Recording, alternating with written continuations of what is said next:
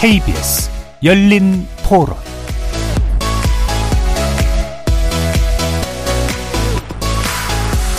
안녕하십니까. KBS 열린 토론 정준희입니다.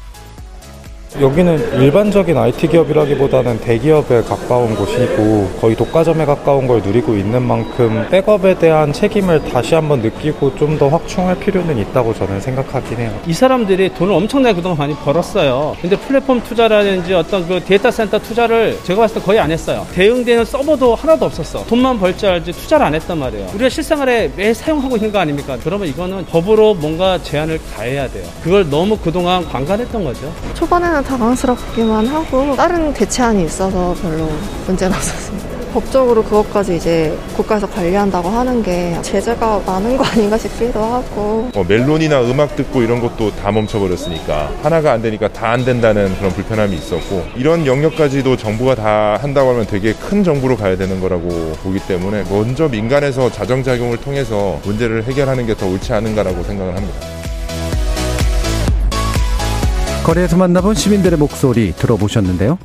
지난 15일 SK C&C 판교 데이터 센터 화재로 카카오톡, 카카오맵, 카카오택시 등 카카오의 주요 서비스와 네이버 쇼핑, 뉴스 댓글 등 네이버의 주요 서비스 역시 일부 중단되거나 오류가 발생해서 전 국민이 큰 불편을 겪었습니다. 과연 피해 구제가 어떻게 이루어질까 관심이 모아지고 있는 가운데 카카오 측은 서비스 장애 나흘 만인 오늘 오전에 공식 사과를 했고 정부 여당도 재발 방지 대책을 발표했는데요. 국회 차원에서도 관련 법안이 속속 발의되고 있는 상황이죠. 오늘 KBS 열린 토론에서는 네 분의 전문가와 함께 카카오 먹통 사태 발생 원인과 재발 방지 대책에 대해서 자세히 조명해 보는 시간 갖도록 하겠습니다. KBS 열린 토론 지금부터 시작합니다. 살아 있습니다. 토론이 살아 있습니다. 살아있는 토론, KBS 열린 토론. 토론은 라디오가 진짜입니다. 진짜 토론, KBS 열린 토론.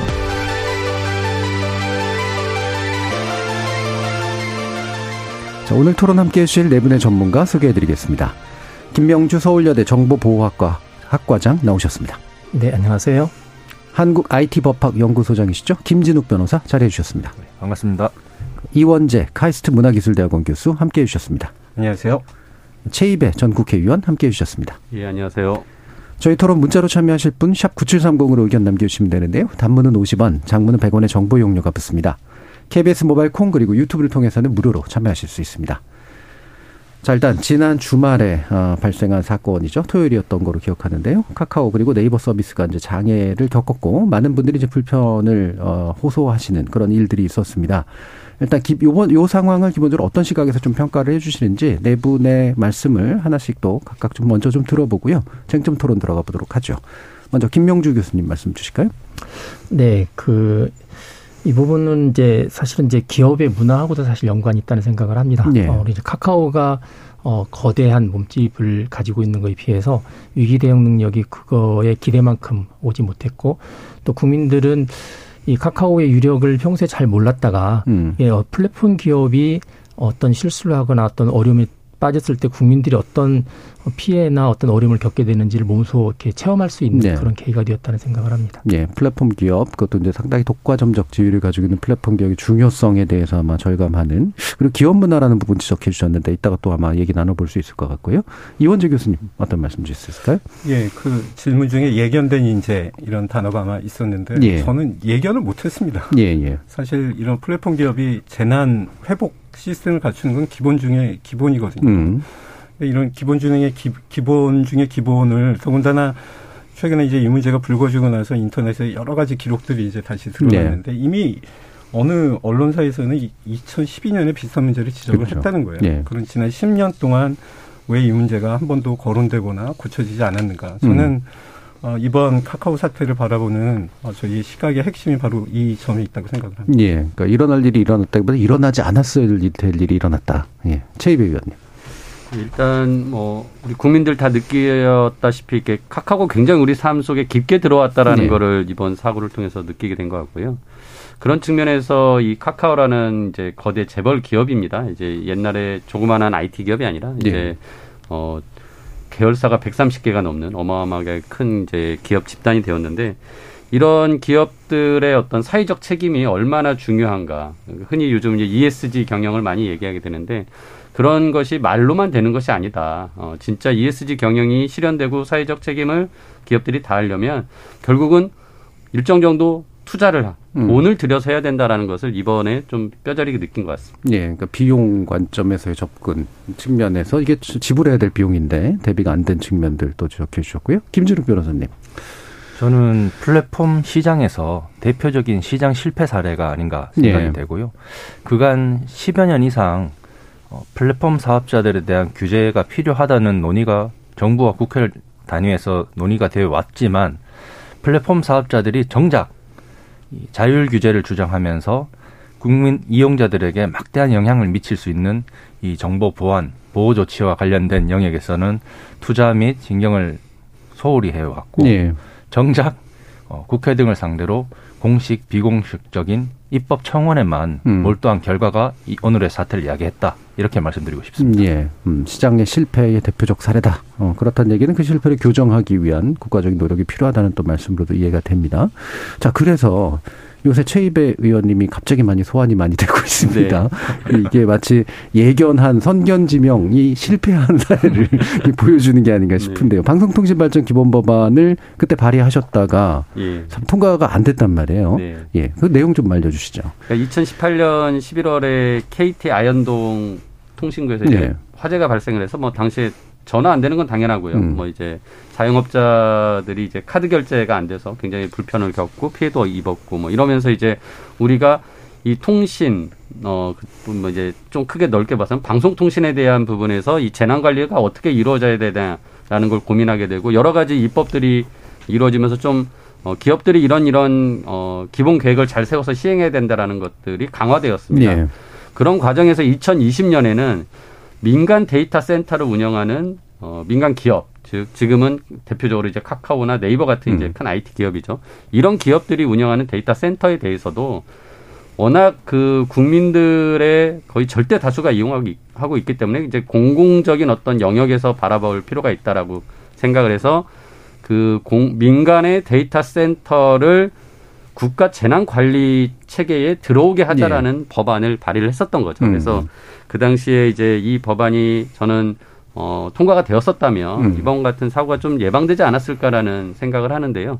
뭐 그게 이제 당시에는 앞서 우리 김진욱 변호사님 말씀하신 대로 기업들이 이제 굉장히 심하게 반대를 예. 했었습니다. 음. 이제 일정 정도 그 중요한 내용이 하나가 이 서버를 이원화하는 것이고 그게 막대한 자금이 들어가기 때문에 그런 투자를 이제 하지 않으려고 음. 어, 그런 반대 논리를 여러 가지를 만들어서 이제 국회 의원들을 설득하고 그게 통해서 결국 법안이 통과되지 않았다라는 음. 게 굉장히 아쉬운 부분입니다. 당시에 이제 백혜련 의원하고 두 분만 이제 예, 하고 저는 뭐 이 법안을 이제 예. 그 박선수 의원님이 음. 대표 발의하고 제가 공동 발의했던 음. 사람이었고 이제 법사위에서 마지막 논의할 때 제가 이제 강하게 찬성 의견을 냈는데 음. 어, 다수의 의원들이 반대 의견을 내서 통과가 안 됐죠. 예, 이 로비라고 하는 거 아까 김진욱 변호사님도 언급 주셨는데 이게 그 당시 되게 거셌던 어떤 확실한 흔, 흔적들이 있나요?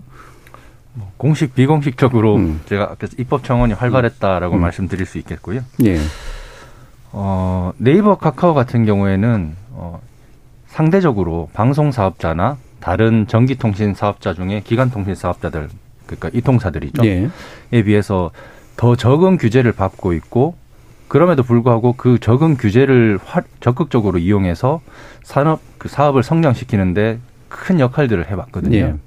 그러다 보니까 자연스럽게 네트워크 사업자인 이동통신 3사들 음. 그리고 방송 사업자들 이 방송과 통신이 융합되는 이 시대적인 흐름에 맞춰서 자연스럽게 동일한 규제를 받으면서 같이 경쟁을 해야 되는 거 아니냐 이런 공- 논의들이 계속돼 왔음에도 불구하고 실제로 어, 네이버나 카카오 등의 그 입법 활동 때문에 규제가 상임위 단계에서 막히는 경우가 허다했고 예, 우회곡절 끝에 상임위를 통과하더라도 음. 법사위에서 어, 기업의 영업 활동의 자유를 방해한다는 법적인 논리에 막혔던 건 것이 사실이거든요. 예, 그래서 제가 말씀드린 것처럼 공식, 비공식적인 음. 이런 입법 청원 활동 때문에 어, 주요한 법안 논의들이 막혀왔다 이렇게 음. 말씀드릴 수 있겠습니다. 최 의원님 사실 그때 좀 뭔가 그 뭐 압력이랄까 뭐 압력이라고 말하면 좀 그렇고요 분위기 같은 것들이 좀 느껴지셨을 텐데 아무래도 이제 저는 음. 그 법안을 발의했던 사람이니까 저한테 와서 반대하라고는 이제 음. 못하겠죠. 하지만 음. 뭐 자료들은 이제 의원실에 이제 다 주고 가고 뭐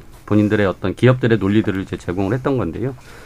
어, 당시에 보면은, 어, 네이버나 카카오 등 이제 IT 기업들이 그 만든 협회가 있습니다. 한국 기업, 어, 한국 인터넷 기업 협회가 기업협회, 예. 있고요. 이제 그 협회나 뭐 또 벤처기업 협회 등의 이름으로 반대 성명을 냈었고, 네. 그런, 어, 협회들이 와서 굉장히 의원들을 적극적으로 설득을 하는 과정에서 이제 여러 가지 논리를 제안, 제공을 해주는 거죠. 그러니까 이게 정보통신망법에 이미 이런 데이터 센터에 대해서 규율하는 내용이 있다. 음. 근데 또 이거를 방송통신기본법에 만들면 이거는 이중 규제다. 중복 음. 규제다라고 얘기를 했는데 이제 그게 서로 다른 내용입니다. 그러니까 정보통신망법에서는 해킹이나 이런 소프트웨어적인 측면에서의 어, 예방과 뭐 수습에 음. 대한 얘기가 가, 가지고 있다면 이 방송통신발전기본법에서는 하드웨어적인 예. 이런 화재나 재난이 발생했을 때 어떻게 서버를 지키느냐에 대한 부분이거든요. 그래서 엄연히 다른 내용임에도 불구하고 여러 가지 그런 반대 논리를 만들어서 음. 의원들에게 제공하고 이런 부분에 대해서 이제 의원들이 설득 당하면 그걸 반대 논리로 이제 국회 상임위에 와서 주장을 했던 것이죠. 예. 그래서 저는 이제 그런 부분들을 어 현장에서 보면서 이게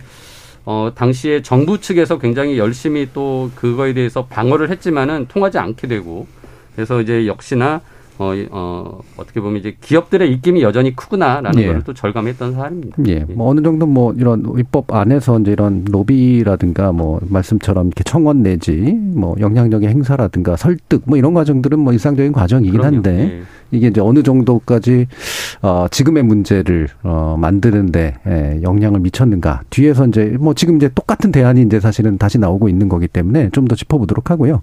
일단 사고의 내용에 대해서 좀 어, 명, 명백히 좀 해 보죠. 김명주 교수님께 부탁드려야 될 것 같은데요. 지금 원인과 어, 지금 밝혀지고 있는 과정이랄까요? 뭐 이런 것들에 대한 언급 좀 부탁드릴게요. 네, 원래 이제 카카오는 자체 센터가 없어서 SK C&C의 데이터 센터에 이제 입주해서 사용한 상태였고요.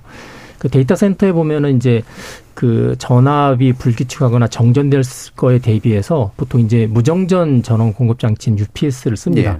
그게 이제 센, 서, 어, 시스템이 많다 보니까 한 곳에 모여서 렉을 형성해서 어 이제 사용을 하게 있고 그 뒤에 보면 이제 배터리가 있거든요. 음. 이제 요, 이제 요 이번 사건에서 이제 리튬이온 배터리로 알려져 있는데 그 배터리 중에 하나가 이제 보통 이제 열 폭주라고 하는데 불꽃이 네네. 일어서 결국은 이제 전원 장치가 문제가 생겼고 어, 그 이제 화재를 끌려고 시도했다가 잘 안 되니까 결국은 전체 전원을 다 내려버렸던 건이죠. 음. 어, 사실 그 화재는 외견상 볼 때는 그 배터리 팩 정도에서 불이 일어났, 일어났다 아주 규모가 작은 거였는데 문제는 이제 컴퓨터 시스템이 전원이 공급이 안된 네. 거잖아요. 네, 그렇게 되면 이제 컴퓨터 시스템 입장에서 볼 때 PC하고 좀 다릅니다. 얘를 음. 끌 때도 그냥 끄면 안 되고 순서에 맞춰서 꺼야 네. 되고 그다음에 켤 때도 한참 걸리거든요. 음. 보통 서버 한 대 켜는데 한 시간 이상 걸리는데 거기가 거의 한 3만 2천 대가 있었고 얘들은 엄청난 history를 가지고 있고 관련성이 네. 있기 때문에 아마 그냥 끈 거로 인해서 망가졌던 부분들도 상당히 음. 있고 또 그걸 하나씩 하나씩 올리는데 보통 서버 한두 대도 한두 시간 걸리는데 3만 2천 대 올리는 데 있으면 제가 볼 때는 아마 지금 3일 돼서 완전하게 올린다는 것도 거의 불가능할 예, 정도로 예. 이제 예, 복구하는 데 있어 일종의 소프트웨어적 skill이죠. 음. 예, 그런 부분들이 예, 전혀 예상치 못했던 상황이 발생했던 거라고 볼 수 있을 것 같습니다. 예. 그 검증에서 많은 분들이 이제 오해하시는 게 이게 불나가지고 안 된 거라고 생각하는데 불난 게 일부고 네. 그래서 저- 막기 위해서 전원을 내린 건데 그게 네. 이제 연결된 서버들이 이제 그렇죠. 전원 공급이 안 돼서 그리고 복구도 입장에서는. 그쪽에서 갑자기 예고도 없이 전원을 다 내렸느냐 예. 하는 거고 이쪽에서 이제 뭐 통진했다 왔- 안 했다 뭐 이런 이야기 있긴 한데 원래는 서버가 이렇게 돌아가면 이렇게 쌍둥이 서버를 하나 두거든요. 예. 둬서 얘가 망가지면 바로 얘가 따라옵니다. 네. 왜냐하면 얘를 다시 껐다가 켜는데 시간이 너무 많이 걸리기 때문에 음. 그걸 보통 이제 이중화라고 하는데 음. 그 이중화를 할 때는 같은 장소에다가 하면은 지금처럼 같은 장소에 불이 나면 그렇죠. 아무 의미가 없습니다. 예. 그래서 그래서 원격지에다가 이원화 시켜서 이중화 시키는 게 최고로 좋거든요. 근데 이게 비용이 엄청나게 많이 듭니다. 음, 음. 근데 이제 그런 부분들을 어, 어떻게 보면은 카카오에서 잘 하지 못했던 부분들이고 그러다 보니까 이제 한쪽에 편중됐던 데 화재가 발생하니까 얘가 전원이 복구가 되면서 여기서 다시 켜는 작업을 시작을 해야 되는 예. 거죠. 그 사이가 이제 이른바 이제 디지털 정전이라고 음. 되어 있던 부분인데 실제 전기는 들어왔는데 디지털 상에서는 여전히 이 작동이 안 됐던 시간이라고 네. 볼수 있을 것 같습니다. 그래서 네이버, 아, 저 카카오의 해명에 의문을 제기하는 사람들이 많이 있어요. 이게 네. 이중화 해놨다고 해명 조치에 처음 나왔었는데 이게 이중화 정말 된 거 맞아? 이렇게 보는데요. 아마 그 센터 안에는 됐을 거예요. 음. 근데 지금처럼 센터 자체가 스톱되니까 그 안에 이중화된 모든 서버들이 다 서버리잖아요. 예. 그래서 보통은 마이크로소프트사나 구글 같은 경우는 심지어 이제 지진이라든지 이런 거 대비해서 나라를 달리해서 센터를 씁니다. 예, 예. 그러니까 지진이 있는 지역과 없는 지역, 그다음에 시차도 고려해서 그러면서 동 시에 이제 데이터는 같이 쌓여야 되기 때문에 보통 mirror data라고 그래서 이쪽에 데이터가 쌓이면 저쪽에서 준비하고 있는 데이터 어, 서버한테도 계속 보내주거든요. 예. 그래서 한쪽에 서면 바로 따라올 수 있도록 해주는데 이번 같은 경우는 그런 게 전혀 없었던. 음. 그래서 이제 하나가 꺼지고 전원 공급 장치가 완료가 됐음에도 불구하고 못 올라오는 이유는 이제 한 이제 켜기 시작해야 되기 네, 때문에 네. 이제 이런 문제가 생기는 거죠. 예, 이게 네이버 같은 경우에는 그 춘천에 이제 별도 자기네 IDC가 이제 있고 그거를 통해서 노른동도 이제 피해가 좀 덜했던 것 같은데 이런 이제 그 카카오의 어떤 상태는 이 네이버하고 확실히 좀 비견될 만하다고 보시나요, 이현재 교수님? 그 최근에 재난에 관한 영화가 있었는데요. 예. 돈 룩업 예, 예. 영화 있었는데 그 이제 풍자한 거죠. 예. 거기에 나왔던 말을 제가 한번 인용을 하고 싶어요. 어, 사악하다는 말조차 아까울 음. 정도로 음. 우둔하다. 음. 그 사실 그 현대 이 복잡한 사회에서 일어나는 많은 재난의 특성들이 사실은 저희가 어떤 뭐 탐욕이라든지 아니면 뭐 사 그 뭐 악함이라든지 뭐 이런 음. 걸 통해서 저희가 문제를 해결하고 단죄하려고 하는데 그 모든 재난 사고의 이면에는 인간의 우둔함이 있습니다. 네. 어, 그 문제에서 사실은 이 그 카카오 사태를 좀 접근을 해보는 게 저는 저 훨씬 유용하다고 생각을 하고 음. 도대체 그럼 아까 이제 카카오의 문화에 대해서 말씀하셨는데 도대체 카카오는 어떤 회사냐? 예. 시장과 사회가 카카오를 좀 의심스럽게 보기 시작한 지가 꽤 됐어요. 그렇죠. 이제 얼마 전에 카카오페이에 뭐 주식을 팔아서 음. 현금화를 하는 뭐 그런 과정에서 회사 전체 어떤 가치가 급격하게 떨어지고 하는 것들로부터 사실은 어, 시작이 됐었거든요. 오늘 남궁훈 대표가 그 사퇴 변에서 예. 앞으로 뭐 이 조직 전체를 투명하게 뭐 점검하고 쇄신하겠다. 근데 이제 저희 사약하는 사람들 입장에서는 이 조직 이 조직을 쇄신하는 거냐, 예. 조직 안에 들어있는 사람을 음. 쇄신하는 거냐. 보통 이제 조직을 쇄신한다고 하면 뭐, 뭐 편제를 바꾸고 뭐 어떤 뭐 구조를 바꾸고 뭐 이런 거에 아마 집중을 한다고 얘기를 할 거예요. 근데 네. 지금 저희가 좀 더 면밀하게 주목해야 될 거는 사람을 얼마나 쇄신하느냐에 좀 더 저희가 음. 관심을 가져야 될 거예요. 그러니까 네. 지금 하나의 어떤 현대 기업이 여러 가지로 어떤 그 제도적인 기준을 지키면서 회사를 만들었을 텐데 지금 결론적으로 보기에는 이거는 조직 자체 문제라기보다는 그걸 채우고 있는 음. 책임 있는 사람들의 문제가 더 큰 것 같아서 그분들이 어떻게 점검되고 쇄신되는지를 우리가 더 봐야 된다고 생각합니다. 예. 그러니까 이제 경영적 의사 결정을 내리는 쪽에서 이제 대비할 걸 대비하지 않는 그 상태를 만들어 버린 측면들이 훨씬 더 좀 크다. 이렇게 이제 보셨어요. 아까 기업 문화 얘기도 좀 해주셨는데, 그럼 이제 카카오톡 어, 카카오 문제, 그 다음에 이 SK CNC라고 하는 곳의 문제, 어 그리고 어, 기타 이제 그 다른 어 정부라든가 뭐 이런 이제 입법 조치를 안 했던 것에 대한 문제, 뭐 이런 것들이 좀 다 이제 나열될 수 있을 것 같은데 기본적으로 어 가장 큰 책임을 좀 물어야 된다라고 생각하는 쪽은 어디라고 보시는지 한번 간단히 한번 말씀 주시죠. 김승근 변호사님 어떠세요? 저는 당연히 카카오 측에게 네. 가장 큰 책임이 있다라고 생각이 되고요. 음. 우리가 정보 보안, 정보 보호 조치의 가장 기본이 되는 것이 이제 데이터에 대한 백업, 그리고 뭐 시스템적인 백업 시스템이 이제 구축돼 있는 이런 것들을 얘기하는 건데 네. 가장 기본적인 것조차 카카오톡이 제대로 하지 않았고 음. 그 시스템이 마련되더라도 그 시스템을 잘 따르는 그 내부 직원들의 어떤 문화 뭐 이런 것들도 살펴봐야 될 텐데 이번에 사고가 터진 이후에 직원들조차도 우리가 뭐 특별히 보상에 나오는 건 아닌데 왜 나가서 일을 해야 되냐라고 음. 하면서 아예. 손을 놓고 있었다는 네. 거거든요.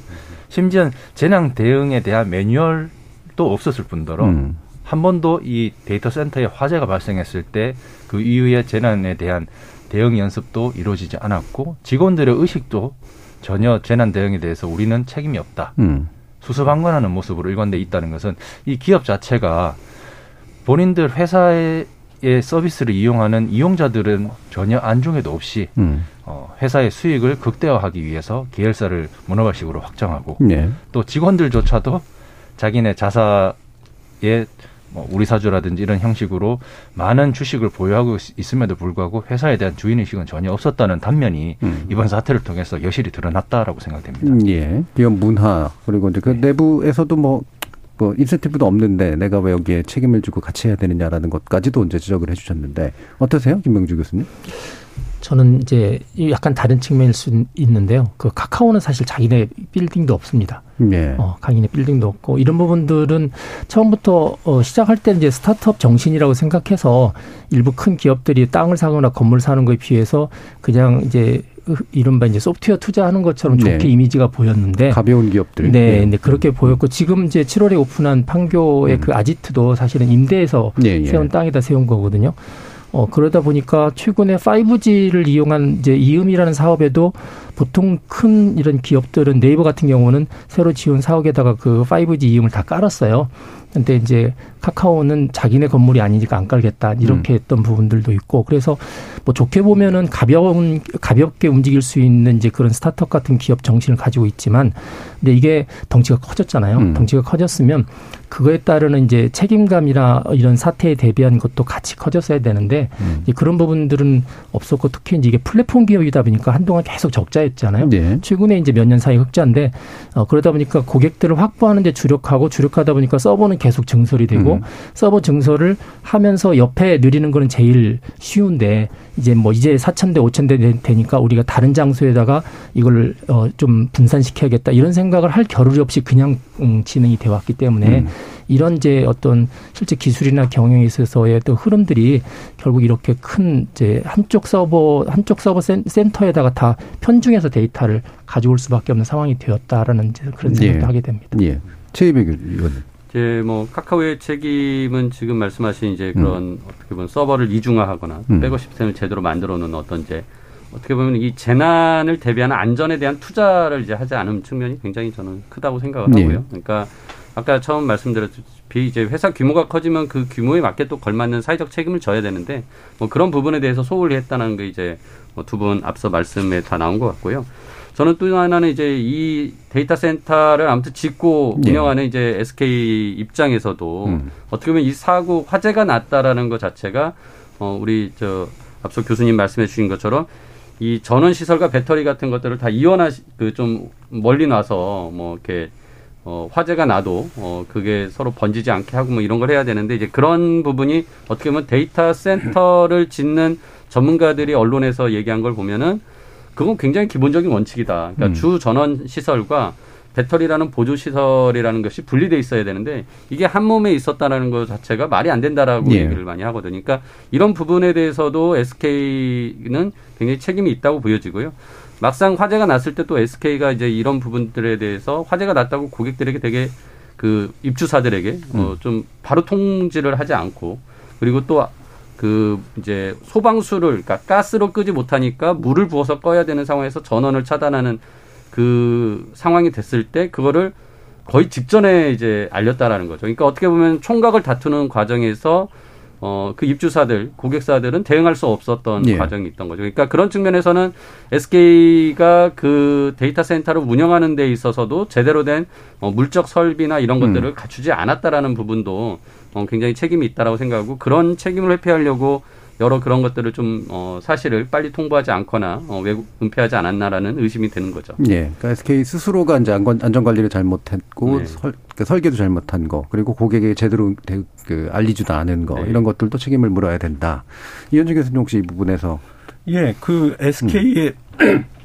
죄송합니다. SK의 그 책임에 관한 부분도 명확하게 어, 다뤄줘야 될 거라고 봅니다. 예. 근데 이제 저희가 이 데이터 센터와 관련해서 저희가 이제 불이 나니까 데이터 센터를 전 국민이 알게 되고 대해서 그렇죠. 궁금해하기 음. 시작했는데 사실은 한 보름 전, 한 달 전에 어, 모 지자체의 시민들이 데이터 센터가 들어오면 전자파 때문에 우리 아이들의 건강을 해친다라고. 예. 그 굉장히 그 이 데이터 센터 자체가 어 오히려 지금 부동산 불황기에 그 유일한 건설 산업이다라는 음. 지적도 지금 나오고 있는 네. 상황에서 지금 이런 일들이 벌어졌어요. 지금은 음. 모든 기업들이 데이터 센터를 다 만들어야 되고 음. 다 설치해야 된다라는 쪽으로 이제 의견이 모아지지만 그 이전에는 이게 또 갈등의 대상이었고 카카오가 이게 늦어진 게 부분적으로는 몇 군데 추진을 했다가 그 지자체의 시민들의 반발로 좌절된 뭐 그런 것도 있습니다. 그러면은 예. 데이터 센터가 정말 아이들의 건강을 해치고 암을 유발시키느냐 음. 이게 과학적인 기준에 따르면은 상당히 그 주장을 인정하기가 어려운 구석들이 지금 많이 있거든요. 그러니까 거기서부터 이제 시작을 합니다. 따라서 SK가 데이터 센터를 짓고 그거를 관리를 잘 못해서 생긴 문제는 음. 우리가 우리 사회 전체가 일반 재해 측면에서 음. 일단은 이 시설이라든지 산업 자체를 볼 바라보게 만들어주는 그런 계기가 되었다. 음. 어, 그런 점에서 저희가 조금 이 사업의 주체라든지 아니면 기업을 좀 더 면밀하게 사회적으로 이렇게 봐야 된다. 그런 네. 생각이 들었습니다. 이게 곁다리 얘기긴 합니다만 제가 알기로는 그 네이버가 IDC를 춘천에 할 때 지자체하고 상당히 좀 잘 됐었다고 들었었는데. 그게 이제 예. 몇 번의 좌절 후에 예. 이제 춘천으로 옮겨간 것이죠. 예, 예. 음. 그러면 어, 또 한 가지 이제 정부 문제도 좀 짚어봐야 될 것 같은데 이원준 교수님 정부가 재난 문자를 안 보냈다. 또 어떤 사람이 야 이것 때문에 재난 문자 보내냐 이런 사람도 물론 있긴 합니다만 음. 적절한 식의 재난 문자를 정부가 이 부분에 대해서 보내줬어야 된다고 생각하시나요? 아, 뭐 재난 문자도 중요한 정부의 조치 중에 음. 하나였을 것 같습니다. 그래서 뭐 사실 워낙 급박스럽게 일이 벌어졌기 때문에 대한민국 정부가 이런 외부의 충격에 이렇게 면 아주 잘 대처하는 모습을 저희가 한 다섯 번 생기면 한 번 볼까 말까 하죠. 저희가 지금 산업 예. 경험상 그렇습니다. 예. 그럼에도 불구하고 여러 면에서 발전을 하고 있다고 저희가 지금 믿고 있는 것이고요. 음. 그렇다면 어차피 이런 급작스러운 재난에는 누구나 허둥될 수 있다라는 걸 이제 인정을 했을 때 보다 근본적으로 정부가 여기에 대처하는 방법이 음. 무엇이냐. 음. 이제 아까 뭐 독점 문제 이제 이런 문제도 저희가 잠깐 언급이 됐지만 이게 독점 기업이기 때문에 당연히 정부가 컨트롤을 해야 되느냐서부터가 네. 사실은 저희가 토론을 해봐야 되는 문제라고 그렇죠. 생각이 들어요. 예. 근데 이, 이 하나의 플랫폼 기업이 국가 수준의 문제를 일으키는 거는 저희가 잘 모르지만 매년 벌어지고 있거든요. 음.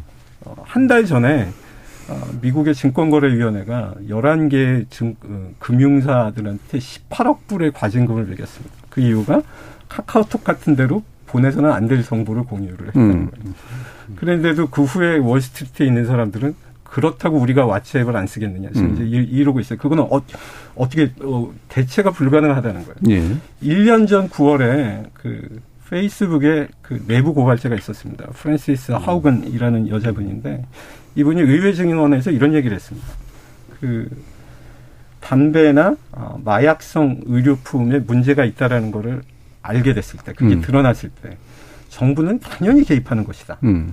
이제 그 수준의 어, 문제라고 생각을 해요. 예. 이게 이게 이 전 국민한테 아주 큰 어떤 그 생활의 문제를 불러 일으켰기, 일으켰기 때문에 그래서 이제 기본적으로 뭐 SK를 포함해서 전체 기업을 국가가 관리 감독하는 어떤 관점이나 음. 어떤 이제 접근 방향을 저희가 좀 제대로 만들어 달라고 요구하는 거는 아주 당연한 것 같고요. 예. 그럼 이제 두 번째는 그러면은 일일이 세부적인 거를 다 규제하고 음. 이뭐 일종의 어떤 그 행동 방향대로 국가 다 규정할 것이냐.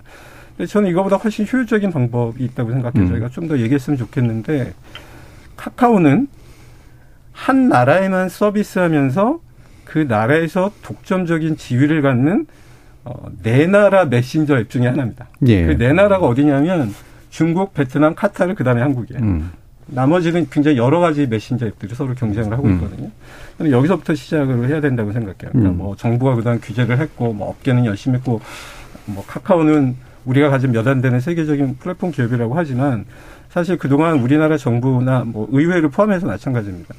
외국 플랫폼 기업들의 진입을 열심히 잘 막아줬거든요. 음. 10년 이상. 그 안에서 보호를 받았습니다. 이렇게 이번 사태는 그 보호의 어, 나쁜 결과 중에 하나라고 생각을 해요. 만약에 예. 어, 카카오가 정말 심각하게 외국계 이런 플랫폼 기업과 경쟁을 했다면 아마 그 서버의 이중화라든지 이게 아무리 비용이 들더라도 했을 거예요. 예, 그런 그런 부분이 제가 좀 관심 있는 부분. 음, 알겠습니다. 그 부분 이제 뒤에서 아마 우리 대책 논의하면서 확실히 근본적으로 얘기할 부분인 것 같고요. 어, 지금 카카오 측의 사과와 지금 후속 조처들이 일부 나오고 있는데 그 부분에 대한 평가도 좀 해주시죠. 김지룩 변호사님 어떠세요? 이 사건이 터진 이후에 음. 카카오 측의 이제 고위 임원께서는 데이터 센터에 불이 날 줄 몰랐다라는 워딩부터 했어요. 음. 어, 법률가의 관점에서 봤을 때는 그 워딩은 어, 추후에 음. 카카오와 SK CNC 간의 어떤 구상권 분쟁을 염두에 둔 예. 고도로 좀 계산된 발언이었다라는 생각이 바로 들더라고요. 예. 책임을 그쪽에 넘기는 뭐 이런 건가요? 이 사태에 대해서 어쨌든 음. 대한민국에서 가장 많은 이용자 데이터를 보유하고 있는 기업 중 하나인 카카오 카카오라는 것을 본인들이 잘 인지를 하고 있었기 때문에 예. 이용자들의 피해에 대해서 우선 빨리 수습을 하기 위한 음. 노력부터 기울이겠다는 입장이 나오는 게 우선인데 네, 네. 모- 모두의 그런 발언부터 나왔다는 게 음. 어, 카카오 측 회사 측에서는 이 문제에 대한 접근을 어떻게 음. 하고 있는지가 예. 바로 드러났다라고 생각이 되고요. 음. 어, 공개 사과를 하긴 했지만 그리고 피해자들의 피해들을 어, 현실적으로 입증을 한다면 배상 문제를 검토해 보겠다 음. 이런 얘기를 하고 있어서 법률적으로 봤을 때는 어, 안 해주겠다는 입장이 아닌가 그렇게 예. 좀 판단됩니다. 예. 피해 구제 문제 또 이따가 그리고 한편으로는. 음. 사실 카카오나 뭐 네이버도 마찬가지지만은 본인들이 가지고 있는 그 인공지능 알고리즘의 기술력에 대해서 예. 수년 전부터 자- 엄청난 자랑을 해왔습니다. 지금 이용자들의 각종 행태 정보들을 인공지능 알고리즘을 통해서 다 수집을 하고 있거든요. 음. 맞춤형 뭐 정보를 제공한다든지 뉴스를 제공한다든지 광고를 제공한다든지 하고 있기 때문에 이용자들이 카카오톡 서비스를 이용함으로써 벌어들이는 영업상의 활동들 그리고 뭐 매출들 이런 것들도 본인들에게 다 수집이 되어 있을 거기 음. 때문에 그런 것들을 수집하지 않았다면 예. 본인들의 알고리즘의 그 능력치를 너무나 과장해서 음. 이용자들에게 고지를 했던 것으로도 볼 수 있을 것 같고요. 예. 너무 너무나 이중적인 행태니까 자체적으로 이용자들의 피해 집계는 가능하다라고 음. 말씀드리고 싶고 그걸 통해서 우선 이용자들을 추려서 음. 자체 기준에 따라서 우선은 배상안을 제시하는 것이 바람직하다라고 음. 판단됩니다. 예. 그러니까 뭐 그렇게 뛰어난 AI 능력과 정보 수집 능력을 가졌으면서 왜 피해 보상을 구체적으로 해줄 수 있는 근거가 없는 것처럼 마치 얘기하느냐. 그 부분 아마 중요한 논점일 것 같아요. 최이배 의원님도 이 사과에 대해서 말씀해 예, 주시죠. 일단 뭐 남궁훈 대표가 이제 음. 어, 사퇴를 하겠다라고 하면서 그 책임지는 모습을 보이는 것. 음. 저는 어떻게 보면 기존에 이제 카카오가 보여준 모습하고는 조금 어, 다른 모습이라고 저는 생각을 합니다. 근데 이전에도 이제 아까 전에 그 어, 교수님이 이원재 교수님 말씀하신 것처럼 그 카카오페이가 이제 상장하는 과정에서 임원들이 이제 그 어, 주식을 팔아가지고 음. 이제 이득을 얻고 그게 시장에는 오히려 마이너스가 되는 음. 이제 그런 걸 했을 때도 비슷한 행태를 보였었어요. 그러니까 어떻게 보면은 카카오가 계속 뭔가 실수하고 사과하고 어, 사퇴하고 뭐 이런 모습들을 지금 반복해서 보여주고 있는데 이제 이게 실수가 한두 번이면 예. 아, 그냥 실수일 수 있는데 이제 실수가 잦으면 이건 음. 실수가 아니라 실력이 없다라는 거거든요. 음. 그러니까 이제 무능하다라는 거죠. 그러니까 어떻게 보면은 조직 자체가 어 굉장히 어 IT 기업으로서 어떤 기술력은 뛰어날지 모르겠지만 진짜 기업을 경영하고 사회의 일원으로서 활동하는 모습은 굉장히 떨어진다라는 생각이 들고 그런 측면이 솔직히 그 기업 카카오의 내부에서부터도 나옵니다. 음. 어, 직원들이 최근에 올린 그 블라인드에 올린 글들을 보면은 예, 예. 어, 굉장히 이런 사고가 날만했다. 그리고 지금 경영 스타일 특히나 최고 경영자들의 어떤 스타일이 계열사를 확장하고 규모를 늘리는 것에 집중되고 그 과정에서 지인들의 어떤 회사를 인수해주고 음. 지인들에게 이익을 주고 있지 않냐라는 비판을 하면서 막상 회사의 건실한 어떤 성장에 지금 경영진들이 힘쓰고 있지 않다라는 얘기를 많이 하고 음. 있거든요. 이제 그런 부분들이 저는 어 이번 물론 뭐 그 남궁진 남궁 대표의 어, 사퇴를 함으로써의 어떤 책임지는 모습을 보일지 모르겠지만 어 앞서 말씀하신 기업 문화를 변화시키는 데까지는 아직 미치지 못할 것이다라는 음. 생각이 들고 좀 카카오 입장에서 뼈저리게 어 기업 문화를 바꾸는 어떤 노력에 대한 그 플랜도 만들어내지 내야 되지 않나라는 생각이 듭니다. 예. 김병주 교수님. 네, 제가 아까 이제 덩치는 큰데 음. 에, 거기에 준하지 못하다라고 이야기를 했었는데 이게 이제 그 데이터 센터에다가 아웃소싱을 한 거잖아요. 그러니까 거기서 문제 생긴 거니까 우리한테는 일차적인 책임이 음. 없다라는 시각 자체는 어떻게 보면 크게 보면 고객 데이터를 가지고 어 그걸 통해서 이윤 창출을 하고 있는 기업에서는 할 말은 아닌 것 같아요. 왜냐면 어 그렇게 어느 어느 센터를 선택하고 어떻게 운영하고는 자체는 본인이 또 결정을 하는 거기 때문에 그쪽에 위탁 준 데가 망하면 같이 망하겠다 이런 논리인 건 아닌 것 같고 예. 그래서 일차적으로는 이 선택한 거나 선택한 거에 따른 파장들의 일차적인 책임은 본인들이 있다고 고백하는 게 맞을 것 같고요. 음. 그리고 나서 뭐 구상권 청구를 하든지 기술적으로 따져 보니까 어디가 원인이 있다든지 하는 부분들은 이제 부차적인 문제이기 때문에 예. 그렇게 접근하는 게 맞았겠다는 생각을 합니다. 음. 그러니까 책임 주체로서 제대로 나서지 않는 부분들 계속해서 강조해 주고 계신데 이원재 교수님 어떤 말씀? 그 지금 말씀하신 것들을 종합해 보고 음. 저 저랑 동의되는 바가 많아서 음. 어쨌든 새로운 리더십이 필요할 텐데 뭐 그 리더십이라는 게 어쨌든 이 기, 기존의 카카오가 운영되지 않았던 방식으로 카카오를 운영하고 조직 전체를 이렇게 구조나 이런 것들을 살필 수 있는 그런 그런 인재 인력을 음. 카카오가 어느 정도 받아들여서 회사 자체를 어, 쇄신하느냐가 첫 번째 문제가 되겠고요. 예. 두 번째는 이제 아까 제가 경쟁 말씀을 드렸는데 아주 역설적으로 음. 네이버가 지금 주목을 받는 건 상대적으로 지금 뭐 서버를 잘 관리했다의 문제도 있지만 과거에 어, 라인이라는 메시징 서비스를 늦게 출시를 음. 했잖아요. 그 다음에 지금 우리나라의 점유율이 몇 프로가 안 됩니다. 예. 근데 세계 통계를 보면 아까 카카오는 그 나라에만 갇혀 있는 네 개의 서비스 중에 하나로 음. 꼽히지만 음. 라인은 지금 아시아의 한 세, 네 개 나라의 지배적인 예. 메시징 앱으로 됐거든요. 그러면은 라인이 원래 네이버나 라인이 훨씬 비전과 무슨 뭐 능력이 높아가지고 그렇게 된 게 아니고 사실 경쟁에 밀려나서 음. 다른 곳에서 자기의 비즈니스를 할 음.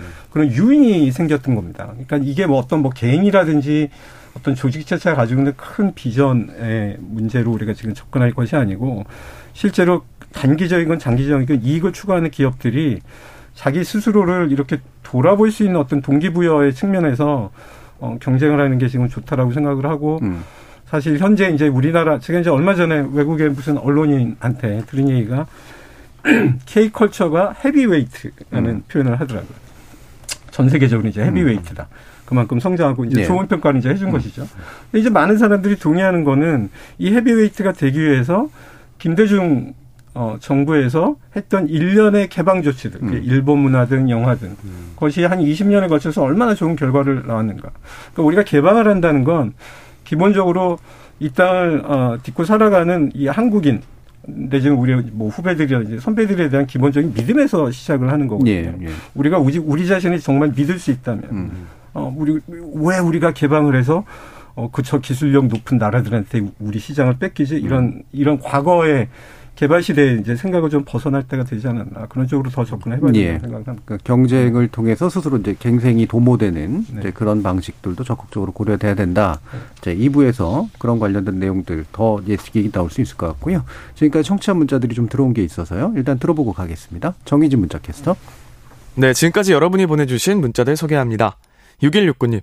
카카오 시스템 보안 점검과 품질로 고객에게 보답하는 건 뒷전이고 어발 확장에만 열을 올리는 건 경험 없는 후진국 경영이라 여겨집니다. 박현숙님 선물 받은 모바일 기프트 쿠폰을 사용하려다가 못했어요. 캐나다에 있는 딸이랑 영상 통화도 안 되고 사진 전송도 안 되고 일상생활 하는데 많이 답답하더라고요. 저희 생활 깊숙이 자리한 카카오 이번 기회를 빌어 대비책을 철저히 강구해야 하지 않을까요? 정윤지님 경영주가 안전, 서비스, 직원을 중시했다면 절대 발생할 수 없는 일이었다고 생각합니다. 김진희님, 자율과 더불어 규제도 같이 가는 게 마땅하다고 여겨집니다. 나아가 문어반식 경영도 규제를 해야 한다고 봅니다. 유튜브 청취자 이창섭님, 비용 절감한다고 이원화를 하지 않겠다는 생각 자체가 탐욕입니다 해주셨고요. 9803님, 주문을 못 받아 당일 영업에 차질을 빚었는데 보상을 제대로 받을 수 있을지 걱정입니다 라고 보내주셨네요. 네, KBS 열린 토론. 이 시간은 영상으로도 생중계하고 있습니다. 유튜브에 들어가셔서 KBS 일라디오 또는 KBS 열린 토론을 검색하시면 지금 바로 토론하는 모습 보실 수 있습니다. 방송을 듣고 계신 여러분이 시민 노객입니다. 계속해서 청취자 여러분들의 날카로운 시선과 의견 보내주세요. 지금까지 문자캐스터 정의진이었습니다. 토론이 세상을 바꿀 수는 없습니다. 하지만 토론 없이 바꿀 수 있는 세상은 어디에도 없습니다.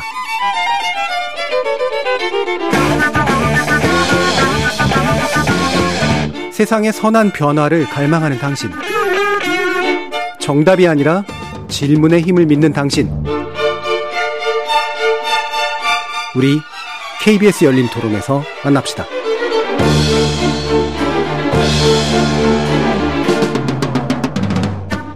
KBS 열린 토론 2부 카카오 먹통 사태를 통해서 바라보는 플랫폼 기업에 관련된 우리의 대응에 문제를 다루고 있는데요. 최이배 전 국회의원, 이원재 카이스트 문화기술대학원 교수, 김진욱 변호사, 김명주 서울여대 정보보호학과 학과장 이렇게 네 분의 전문가와 함께하고 있습니다. 자, 일단 피해에 대한 어떤, 어느 정도의 대응이 가능할 것인가에 대한 부분을 좀 더 구체적으로 짚어볼 텐데요. 일단 비대위 정치권에서나 볼직한 말이 등장을 했습니다. 카카오에서요. 그리고 어, 보상 문제 논의하겠다고는 했는데 이게 뭐 거의 정부민 대상의 보상이 돼야 되는데 그러면 어 이게 배상인지 보상인지도 잘 모르겠습니다만 김수기 변호사님 이게 어떻게 법률적으로 좀 검토되시나요?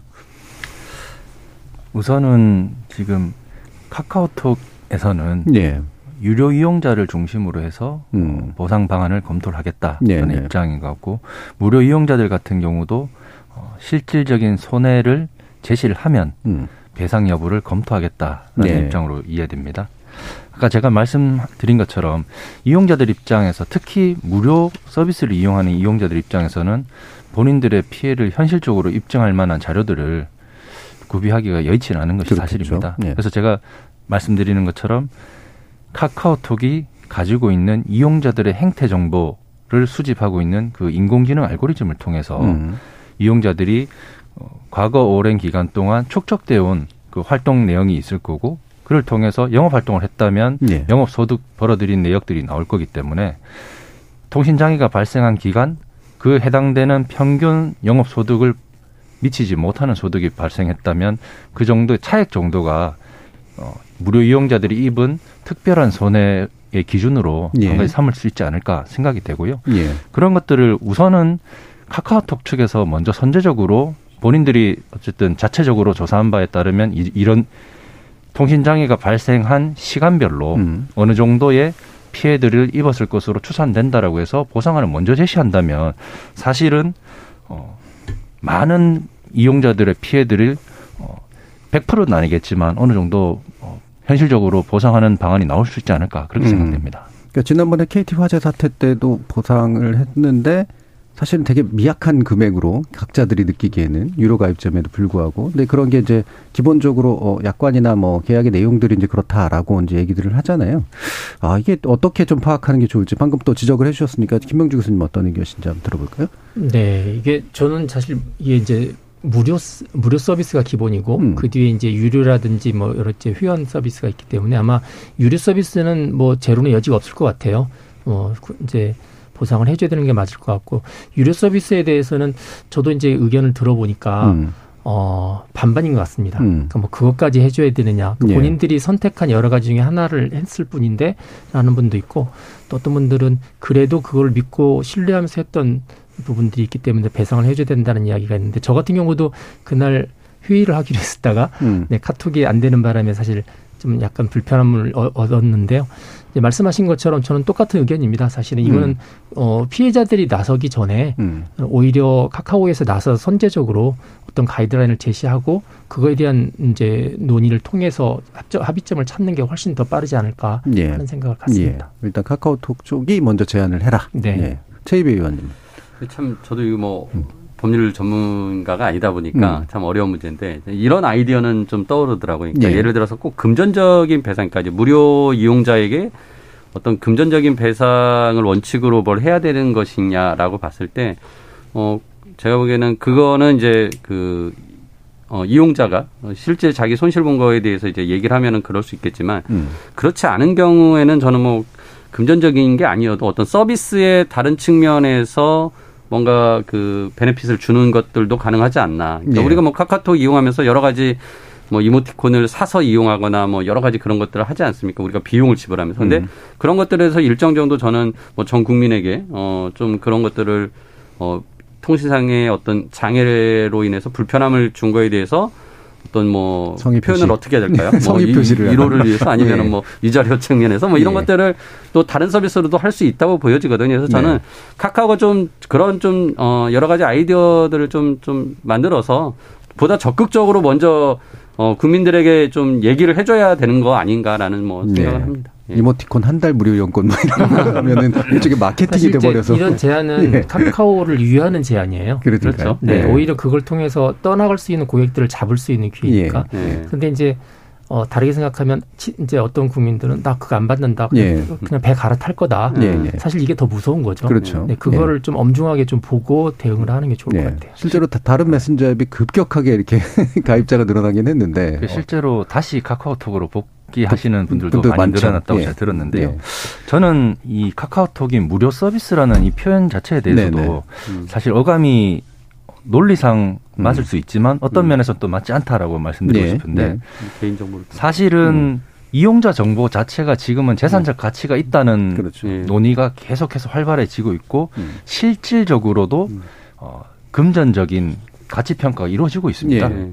그 이제 금전이 됐든 아니면 금전 외에 다른 형태의 음. 보상이 됐든 다 지급되고 있는 상황이기 때문에 이용자들은 돈이 될 만한 자기 정보를 주고 음. 카카오 쪽에 카카오톡은 그 정보를 가지고서 많은 이용자 데이터와 그걸 통, 통해서 집계되는 트래픽을 예. 기반으로 해서 광고 수익 단가로 책정이 되기 때문에 네.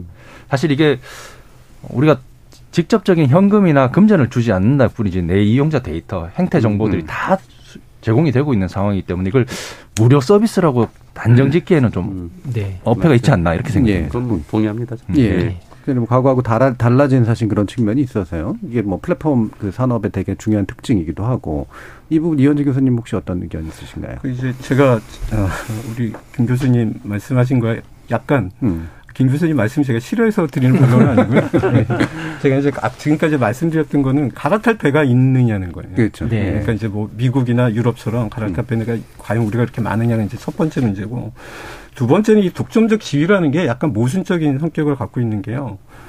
어, 독점이 저희가 이제 나쁘고 독점이 독점 기업이나 독점 자본이 뭔가 잘못했을 때 뭐 그 소비자들이 피해를 많이 보는 것처럼 생각하지만 음. 이런 플랫폼 산업이나 플랫폼 기술은 독점일수록 소비자의. 편익이 증가하는 또 특징을 가지고 있어요. 예. 그러니까 제가 아마 카카오로 지금 돌아오시는 분들이 많다고 하셨는데 저는 다 돌아올 거라고 봐요. 가장 큰 이유는 여러 가지 얘기 있겠지만 제가 생각할 수 있는 가장 큰 이유는 어, 노인들이 노인들은 옮길 수 없거든요. 음. 노인들은 카카오톡으로 무료로 자녀들과 손주들과 지금 이거 가지고 소, 소통을 예. 하고 있어요. 이거는 그분들이 돌아가시기 아니 뭐 좋은 표현은 아니지만 당분간 이게 바뀔 수가 없는 예. 거라서 그 정도로 깊게 뿌리를 내리고 있어서 어 이게 쉽게 변하지 않을 것이다. 그래서 이제 좀 장기간의 시간을 두고 우리 회사가 점진적으로 좀 더 좋은 서비스와 경쟁할 수 있는 환경을 만드는 게 그래서 중요하다고 말씀드리는 거고 음. 제가 조금 다른 측면에서 이 사태에 좀 교훈을 말씀드리면 이게 이제 개인적인 경험인데요. 제가 이제 그 우리 뭐 정준희 교수님 잘 아시는 이제 영국에 예. 그 회의를 갔다가 벨기에 변호사가 음. 한국에 어, 인터넷 실명제가 어떻게 됐느냐고 저한테 음. 물어본 거예요. 그러니까 그분이 이제 물어본 거는 그분이 좋아서도 아니고 싫어해서도 아니고 비슷한 문제를 유럽의 국가들이 겪고 있었던 네네. 거죠. 이제 온라인에서 아주 이상한 댓글을 쓰고 이제 그러는 것들을. 그래서 이제 한국이 뭐라도 해본 거예요. 음. 그게 이제 좋은 정책이든 안, 안 좋은 정책이든. 그래서 그 정책이 하나의 뭐 방안으로 제시될 수 있고, 그럼 사회는 어떻게 반응을 했고, 법적으로는 어떤 어, 판정을 받았느냐, 이거에 관심이 있더라고요. 음. 어, 제가 드리고 싶은 말씀은 지금 이 카카오의 경험 자체도 물론 외국계 기업들이 워낙 잘 해가지고 이런 문제가 안 생겼지만 사실은 또 생길 수가 있는 문제거든요. 음. 그러니까 국제적인 모범과 표준의 경험으로서 저희가 내세울 수 있다. 그래서 예, 예. 아까 투명하게 스스로를 면밀하게 지금 파악하는 그 과정 자체가 또 하나의 우리 사회 공공재가 될 수 있으므로 음. 어떻게 보면 카카오가 자기의 잘못을 통해서 우리 사회에 기여하는 방법들에는 음. 어, 이런 경험들을 하나의 지식으로 이렇게 축적하는 것도 포함될 수 있다. 예. 그렇게 생각합니다. 그렇죠. 이쪽 분야 연구하다 보면 이제 선행 사례가 되게 중요하고 선행 사례에 대한 제도적 대응이 이제 누적되는 게 되게 중요한데 오히려 어떤 면에서는 이게 이제 그것을 만들 수 있는 좋은 기회가 될 수도 있다 이런 생각이 드는데요.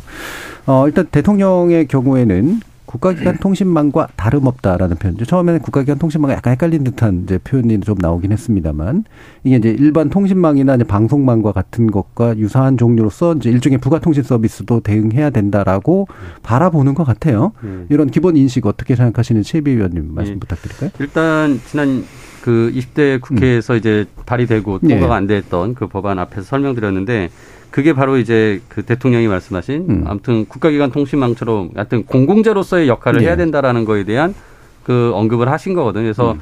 이 부분이 제가 보기에는 이제 어 뭐랄까 그러니까 이 재난에 대한 대응 부분이라는 맥락에서 봤을 때 앞으로의 이런 제도 개선이 어 필요하다라는 것으로 저는 이해가 됩니다. 그래서 음. 어, 대통령이 이 부분에 대해서 재난에 대한 이제 앞으로의 그 대응을 제대로 하자라는 취지로 지금 어, 정부와 여당도 어, 추가 20대 국회 때 논의했던 그런 법을 다시 예. 지금 또 논의하자라고 이제 그렇죠. 오늘 발표를 했고 음. 당연히 또 야당에서도 어, 그 부분에 대해서 동의를 하는 모양을 보이기, 보이고 있기 때문에 저는 뭐 대통령이 이런 대응은 적절했다고 생각하고요.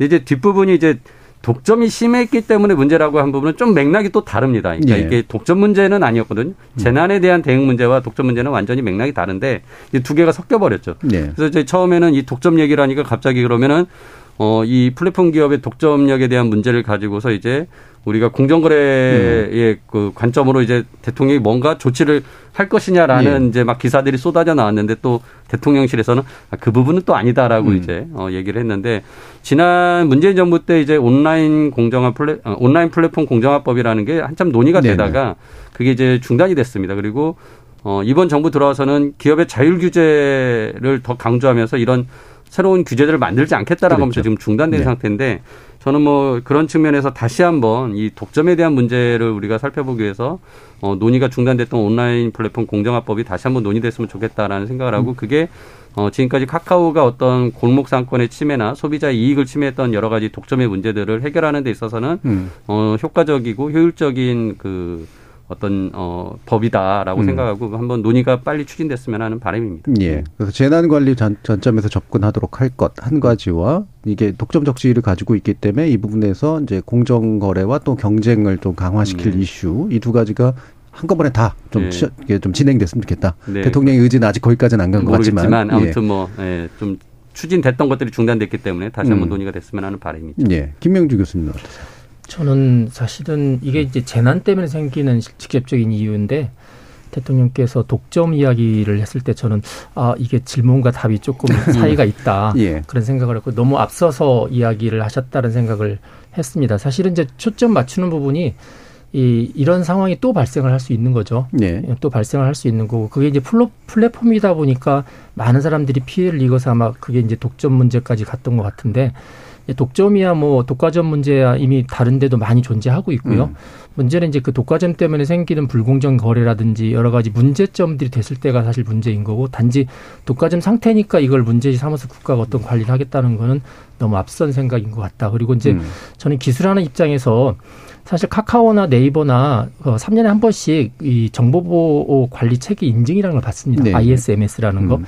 그 안에 보면 80개 정보 그 점검 항목 가운데서 두 개가 이 재난과 재난으로부터 복귀예요. 음. 그래서 카카오라든지 네이버도 다 재난 대한 시나리오가 있고 그게 있어 인증을 받기 때문에 근데 문제는 뭐 그거를 안 지켜도 뭐 과태료 한 3천만 원만 내면 견딜 수 있고 음. 어 별로 이렇게 이제 실, 이렇게 실제적인 제어 능력을 안 갖고 있는 거죠. 그래서 오히려 저는 이제 기술하는 입장에서는 이 ISMS를 실제 이런 상 이제 이런 걸 겪었기 때문에 예, 실제적으로 이거를 기업들이 잘 준비할 수 있도록 예. 어, 더 강화를 하고 또 그거에 대해서 잘 지키지 못했을 때 IMS, ISMS 인증 자체를 또 취소하거나 음. 또 연기시키거나 하는 제도들을 좀 둬서 음. 어 이게 우리만 처음 겪는 일이 아니고 전 세적 전 세계적으로는 또 ISO 27001이라는 또 인증이 있습니다. 예, 예. 그러니까 그런 인증을 어 이제 더 구체적으로 뭐 이중화도 요구하고 여러 가지 걸 그 가입자 수에 비례해서 그렇게 요구하는 게 훨씬 더 구체적인 대안이 될 수 있는데 이걸 음. 이제 독과점하고 연결을 시키면 질문과 답이 좀 어긋나지 않을까 하는 생각이 조금 들긴 합니다. 예. 네. 예. 자, 김진욱 변호사님은. 대통령께서 원론적인 음. 얘기를 하신 걸로 생각이 되고요. 만약에 지금 카카오가 망 사업자는 아니지만 음. 망 사업자와 사실상 그 영향력은 뭐 비등한 음. 어, 플랫폼 사업자이기 때문에 어, 뭐 국가기관 통신망과 다름없다는 그 표현은 뭐 현실 현실과 잘 부합하는 말씀이라고 생각이 되고요.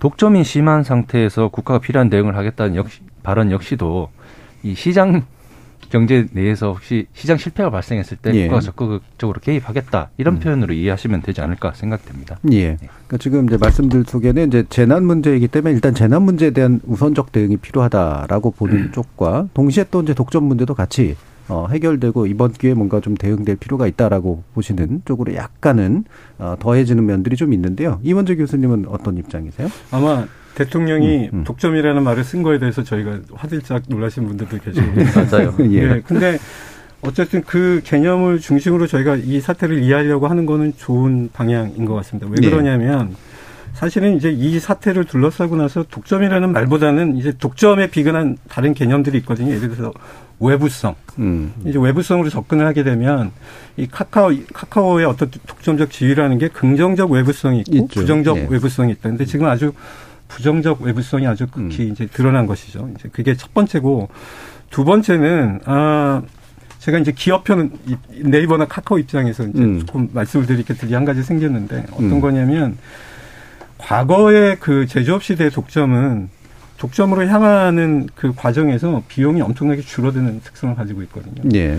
근데 이제 소위 저희가 4차 산업혁명, 음. 플랫폼 음. 기술에는 독점에 근접하면 근접할수록, 그러니까 최종 독점을 이루기 직전까지는 비용이 기하급수적으로 늘어나는 예. 특징을 예. 지금 가지고 있습니다. 그, 근데 이제 그러면 지금 네이버나 카카오의 어떤 자본 상태라든지 실제로 투자할 수 있는 여력이라든지 그 투자를 뒷받침할 수 있는 이 내수 시장의 크기 같은 거를 고려를 할 때는 우리가 지금 카카오한테 페이스북이나 마이크로소프트 같은 수준의 플랫폼 시스템을 갖춰라라고 요구하는 게 지금 어려운 사정도 있어요. 네. 그래서 사실은 음. 아주 이상적인 상황은 네이버나 카카오가 글로벌 플랫폼 기업이었을 때 우리가 요구할 수 있는 것과 음.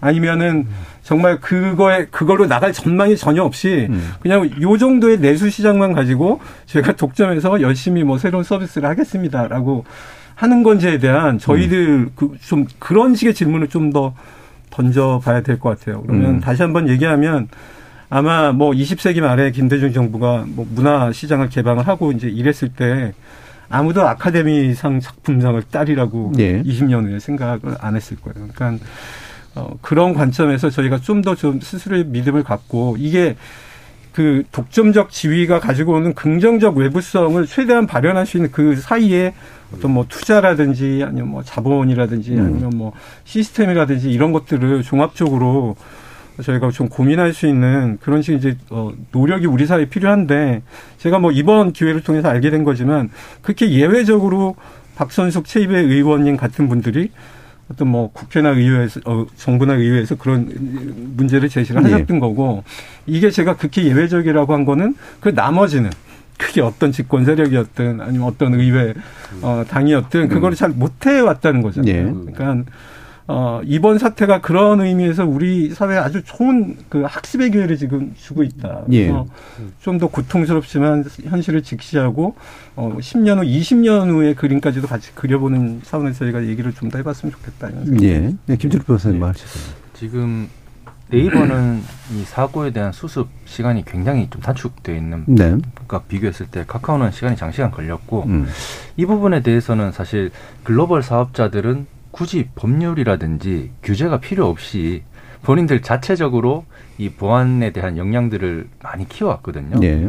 그래서 이용자들로부터 선택받아 왔던 건데 네. 카카오 같은 경우는 네이버와는 달리 그런 역량은 지금 미흡했다는 부분이기 음. 때문에 사실 규제를 최소한의 규제를 만든다고 하더라도 이게 기업 입장에서 크게 부담되지 않는다는 네. 얘기죠. 음. 최소한 네이버 정도의 네. 보안 조치들은 이행하도록 예. 법에 둔다면 그 정도는 기업 입장에서 얼마든지 감내할 수 있지 않을까. 음. 음. 국회나 이런 데서 꾸준히 논의가 되어 왔기 때문에 예. 갑툭튀 법안이 아니잖아요. 음. 이 법안들이 다시 지금 발의도 됐고 하니까 충분한 논의가 되었고 현실적인 시점도 무르익었다라고 음. 판단됩니다. 그러니까 이중화 의무 조치라든가 이 정도 수준의 규제는 네. 감당 가능하고 당연히 해야 될 품질 기준으로서 좀 될 수 있다. 그럼 최근에 이제 지금 다시 또 이제 논의되고 있는 이 어, 법안들이 있잖아요. 민주당에서도 이제 조승래 의원이 아마 낸 거로 알고 있고 여당에서도 뭐 비와 유사한 이제 조치들을 지금 만들고 있는데 음. 요 정도 법은 이번 국회에서는 좀 될 것 같습니까? 제 위원님 보시기에? 뭐 이미 그 민주당과 국힘당의 이제 예. 원내대표가 어, 예. 어, 둘 다 이제 이번에 이제 이런 법을 만들겠다라고 뭐 이제 공개적으로 얘기를 했고요.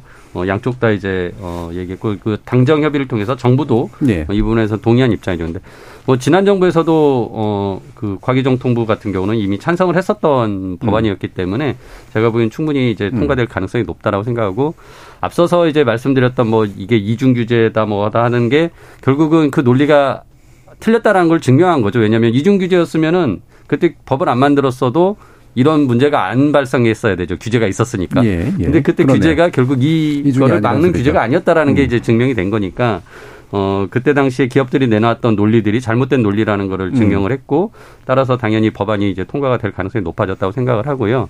또 당시에 이 법안이 통과가 되지 않았던 이유 중에 하나는 어, 또 지역구의 어떤 현안이었습니다. 왜냐면은 그 외국계 IT 기업 기업이 이제 어떤 특정 지역의 데이터 센터를 짓기로 했는데 예. 이런 법이 통과되면은 이제 불편한 거죠. 그래서 그 기업이 또 이제 어 반대 의견을 냈고 그게 음. 마침 또 지역구 가 이제 있던 의원들은 또 그런 것들에 대해서 반대 의견을 냈던 부분까지 있었기 때 있었는데 제가 보기엔 이번에 이런 이제 흐름이 만들어지면 그런 분들이 지역구 현안 때문에 반대하기도 이제 어려워지기 때문에 음. 제가 보기에는 통과될 가능성이 매우 높아졌다라고 생각이 듭니다. 예. 그 부분에 예, 대해서 이현주 잠깐. 저- 제가 예. 이제 그거에 관한 기사를 음. 읽어보고 특정 이제 지자체에 가면 예.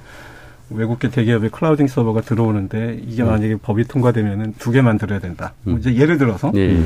예. 근데 이제 아까 우리가 이 플랫폼이라고 했을 때 아마 이제 김진욱 변호사님 말씀에서도 그게 좀 녹아 있었던 것 같아요. 어떤 거냐면 이게 탈국경이라는 특징을 가지고 네. 있습니다. 그래서 네. 소위 저희가 알고 있는 외국계 그 clouding 서버 업체들은 스코틀랜드 북해 바닷속에 지금 그렇죠. 서버를 집어넣고 음. 열을 식히면서 음. 쓰고 있어요. 그리고 이미 뭐 이중화, 삼중화의 조치들을 지금 다 해놓고 있다는 거죠. 근데 이제 한국의 법안 때문에 내가 한국의 데이터 센터를 짓는데 여기 내가 지금 스코틀랜드 앞바다에 지금 있는데 여기서 지금 또 져야 되느냐? 예, 예. 라는 문제가 있을 수 있어서. 근데 이 문제는 우리 사실 최이배 의원님 같은 분이 의회에 계시면 충분히 유연하게 어, 규정을 음. 새로 만들어줄 수 있다고 생각합니다. 그러니까 다만 저희가 이제 뭐 봉준호 감독의 영화를 보면서 맞아 저렇지 하고 느끼는 거는 아주 기계적이고 아주 단순한 어떤 그 규제나 이런 예. 것들이 그냥 무조건 법으로 통과가 돼가지고 강제하는 그 사태를 지금 우려하는 거거든요. 음. 아, 그런 역량이 저희 지금 정치권과 정부에 좀 더 있었으면 좋겠다는 네. 생각을 다시 한번 하게 됩니다. 예, 그러니까 재능 대응을 위한 목적은 실현하되 이게 현실에 있어서 좀 작동하지 않을 수 있는 부분들에 대한 법적 어. 유연한 대처가 좀 필요하다. 자, 그럼 김명주 교수님은 어떤? 저도 이제 그 음. 앞에 이원재 교수님 말씀하신 것처럼 이제 글로벌이라는 키워드가 당- 상당히 중요하다는 생각을 예. 해요. 그래서 뭐 이게 국가 재난관리 시스템 안에다가 집어 넣어야 된다라든지 음. 이렇게 했을 때 이제 어 이게 플랫폼이기 때문에 국가가 책임지고 모니터링 하면서 그런 상황을 대비해야 된다고 할 때 실제 이 이게 이제 뭐 우리 스마트폰 안에 보면 꼭 국산 앱만 있는 건 아니잖아요. 네. 그리고 또 데이터 쓰는 부분들이 아까처럼 데이터 센터가 여기만 있는 게 아니고 그렇게 하- 그렇게 하다 보면은 이제 이른바 역차별이라는 부분들이 상당히 생길 수 있을 것 같고요. 음. 어떤 다른 데서 생길 다른 앱이라든지 다른 서비스에 생기는 경우는 손을 못 대면서 이제 우리나라 기업에 대해서만 또 손을 댄다는 또 역차별도 있을 수 있어서 이제 글로벌 관점에서는 대개는 글로벌 트렌드를 따라가면서 어떤 법이나 조치를 만드는 게 맞지 않을까. 예. 그러니까 우리나라만의 또 우리나라만 할 수 있는 뭐 그런 특수성을 자꾸 강조를 하고 그게 또 우리 정부만 또 해주겠다고 하는 어떤 그런 형태가 잘못하면 이제 당장은 안심할 수 있을 것 같은데 크게 보면 이제 굉장히 세- 기업 생태계에 대해서 이렇게 뭐랄까 한쪽으로만 치우친 규제가 될 수도 있을 것 같아서 그 부분은 좀 생각을 많이 해서 가급적 글로벌 추세가 어떻고 그게 우리 안에서 자꾸 요구하는 거라면 좀 풀어줘야 되고요. 어, 그런 흐름들을 가지고 어, 고민을 하는 게 맞지 않을까 생각을 합니다. 예.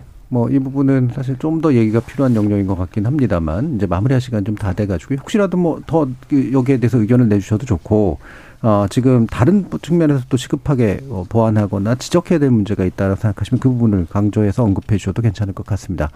먼저 최이배 의원님 마무리 발언 한번 좀 들어볼까요? 예, 저는 뭐 지금 준비되는 법안이 빨리 신속하게 처리되는 게 가장 중요하다고 생각이 네. 들고요. 예, 그리고 또 그런 어, 제도들이 만들어지고 또 기업들은 거기에서 또 순응해 가면서 또 이래서 부작용이 있다면 또 보완해 갈 수 있다고 생각이 듭니다. 그리고 어, 가장 중요한 관점은 앞에서 말씀드린 것처럼 어떤 안전에 대한 투자를 비용으로만 생각하는 그 기업의 관점이 이번에 사태의 어떤 그 피해를 키웠다라고 생각을 하고요. 그런 측면에서는 기업들이 이제 충분히 자기의 어, 어떤 사회적 책임을 다하는 모습 이게 비단 어, 이 안전 투자뿐만 아니라 예를 들어 뭐 산업재해에 대한 안전 투자도 마찬가지고요. 뭐 이런 부분까지 해서 우리가 정말 기업들이 사회적 책임을 다하는 모습을 좀 어, 사회 공동체 구성원으로서 좀 해야 된다 생각합니다. 음. 그러니까 지금 정도의 법안은 추진하면서 문제가 있다면 이후 보완하고 네. 전반적으로 보면 우리 기업 전반이 예. 어, ESG와 같은 그런 책임을 키워나가는 문이, 분- 문화와 분위기를 만들어 나가는 것 네. 이게 더 중요할 것 같다.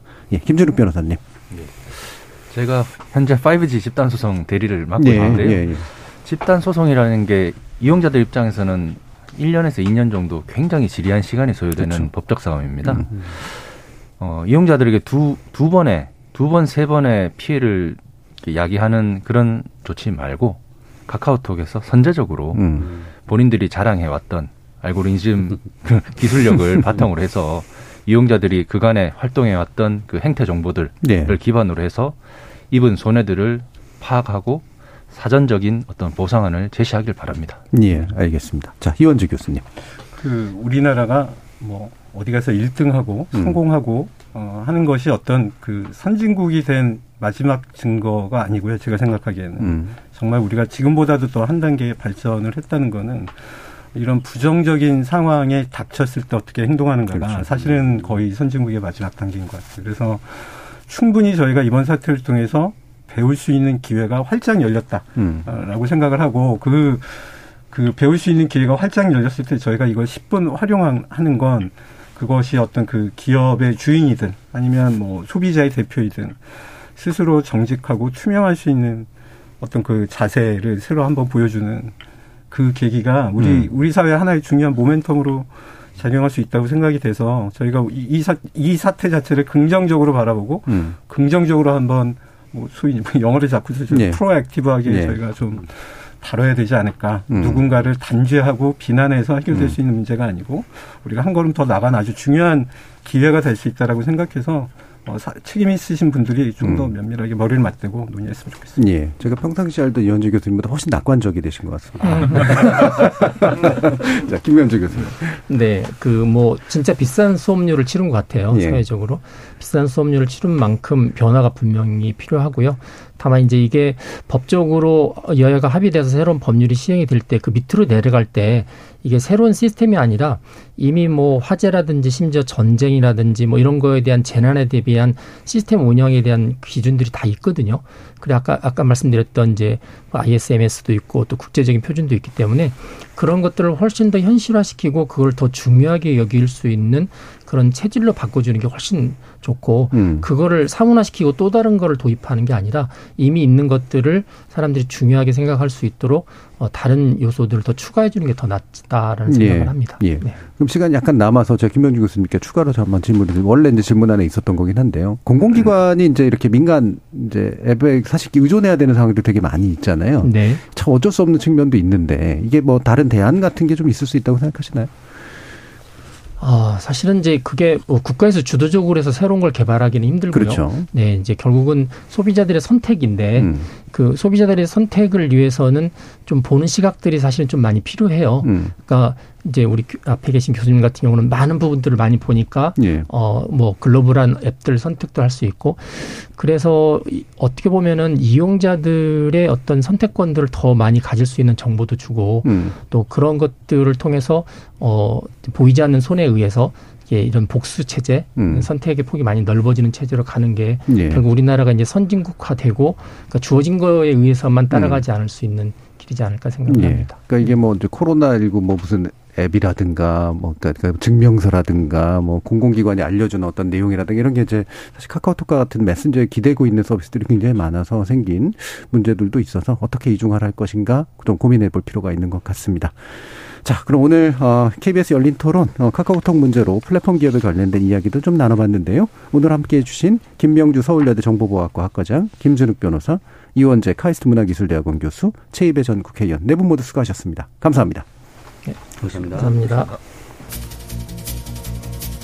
전 국민이 사용하는 메신저 서비스를 넘어 사업자, 사업자, 고객과 업장을 연결하는 중추가 돼버린 카카오톡이 그렇게나 재난에 취약했나 싶어서 분노, 실망, 허탈함이 가득한데요. 대통령에서부터 여야 정치권까지 질타의 목소리가 높고 대책 마련에 분주합니다. 한편으론 반가운 일이기도 하지만 자기 잘못엔 침묵하거나 되려 성을 내다가 남 탓엔 참으로 신속하구나 하는 생각이 들어서 이 모처럼 내고 있는 이 한 목소리가 위안이 되기보다는 공연히 불안해지기도 합니다. 지금까지 KBS 열린 토론 정준이었습니다.